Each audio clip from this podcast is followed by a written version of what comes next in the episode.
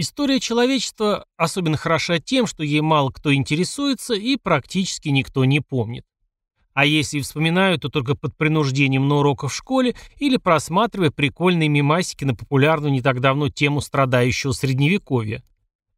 Мало кто верит, что в те стародавние времена происходили действительно какие-то интересные события, и жили люди, узнав о которых хочется высунуться в окно по пояс, как в свое время один широко известный классик, и закричать «Богатыри не мы!» Но ведь это совсем не так. Вот вам пример.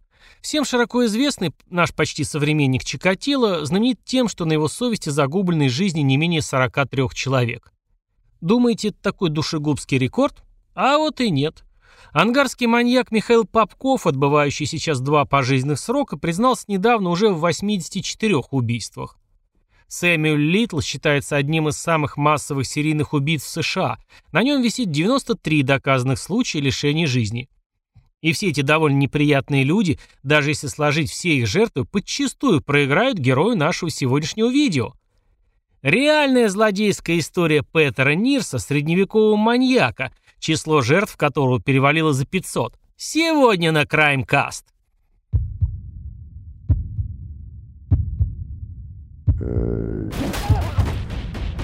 Краймкаст. От самой середины XVI века и почти до его конца этот человек стал настоящей жуткой легендой Германии.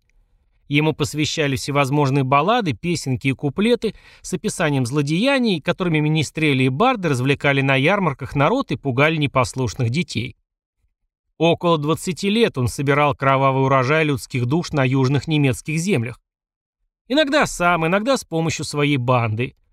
О его детстве и юности почти ничего не известно. Что неудивительно, если человек ничего значительного не совершал, о нем никто и не знал за пределами его села. Социальных сетей, как вы догадываетесь, тоже не было, так что его негодяйский профиль проверить нельзя. Люди откровенно скучали. Вставали с рассветом и ложились спать на закате, а из радости жизни только работа.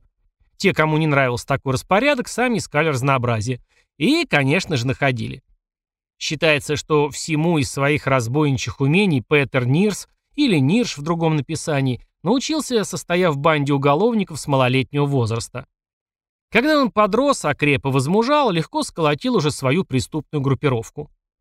Им было придумано отличное прикрытие для своей бригады. Выдавая себя за наемных пастухов, лихаимцы брались перегонять скот по разным надобностям на какие-то расстояния.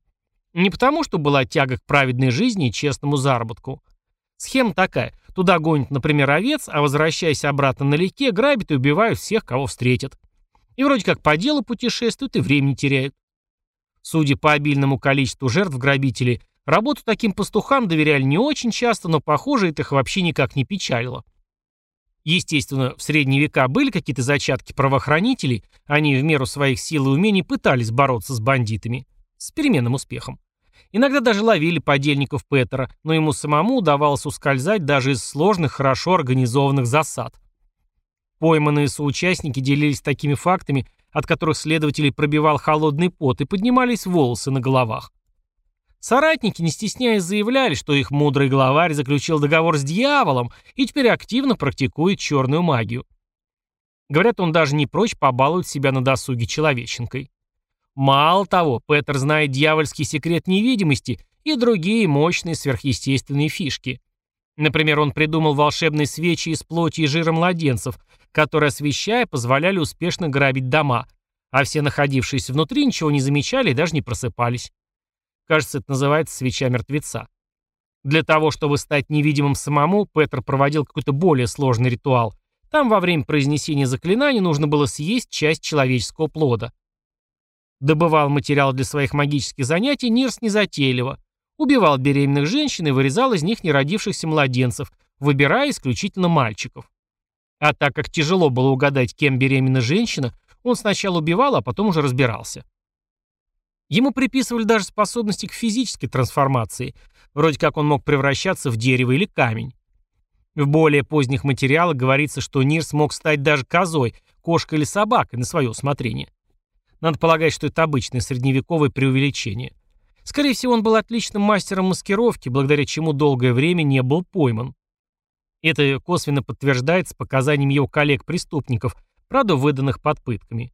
Ну, время такое было, понимаете? Никто добровольно сотрудничать не хотел. У него, по свидетельским показаниям, было несколько костюмов, он легко превращался то в пастуха, то в солдата, то в прокаженного. Наверное, Петер мог бы стать отличным лицедеем, но выбрал другую профессию. Однажды его опознали и арестовали в 1577 году. После пыток он сознался в убийствах 75 человек на тот момент. Что произошло дальше доподлинно неизвестно, но Петеру удалось бежать. Конечно же, во всех документах ссылаются на помощь дьявола, а не халатность городской стражи. Теперь уже, конечно, не разобраться. После этого случая Нирс вообще стал неуловимым и неудержимым. И только спустя 4 года по чистой случайности его задержали в 1581 году в бане. Узнать его удалось по кривым пальцам и характерному шраму на подбородке. Воспользоваться своими магическими примочками Петер не смог, так как они были в сумке, а внутри бани, как вы сами понимаете, с сумками по разным причинам ходить не очень удобно. Все вещи остались в номере, который он снял в гостинице. Когда после ареста их выдал хозяин постоялого двора, там обнаружились несколько отрезанных кистей рук, вырезанные сердца младенцев и другие заготовки для магических артефактов. Серийный убийца, людоед и маньяк Петер Нирс был обвинен судом какого-то мелкого городка неподалеку от Нюрнберга в убийстве 544 человек, в том числе 24 беременных женщин и их нерожденных детей. Три дня его пытали. Кстати, для справки. В средние века пытали не ради удовольствия и не для того, чтобы причинить какие-то максимальные неудобства. Пытали для того, чтобы спасти бессмертную душу негодяя. Ну, такие традиции были в те лихие времена. Итак, три дня продолжались пытки. В первый день с него клещами срывали куски плоти, а в раны заливали горячее масло. На второй день маслом облили его ноги, после чего их жарили на огне.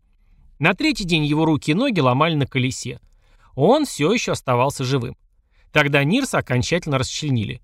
Трудно сказать, спасли таким образом его бессмертную душу или нет, но от ужасного разбойника мир был избавлен. Большая часть этих леденящих подробностей стала известна из церковных записей городов южной части Германии, записанных баллад и песен министрелей. Сколько веревочки не виться, а конец все равно будет. Как и нашему сегодняшнему выпуску. Благодарю за прослушивание до конца. Подписывайтесь на нас в социальных сетях. Впереди еще много интересного.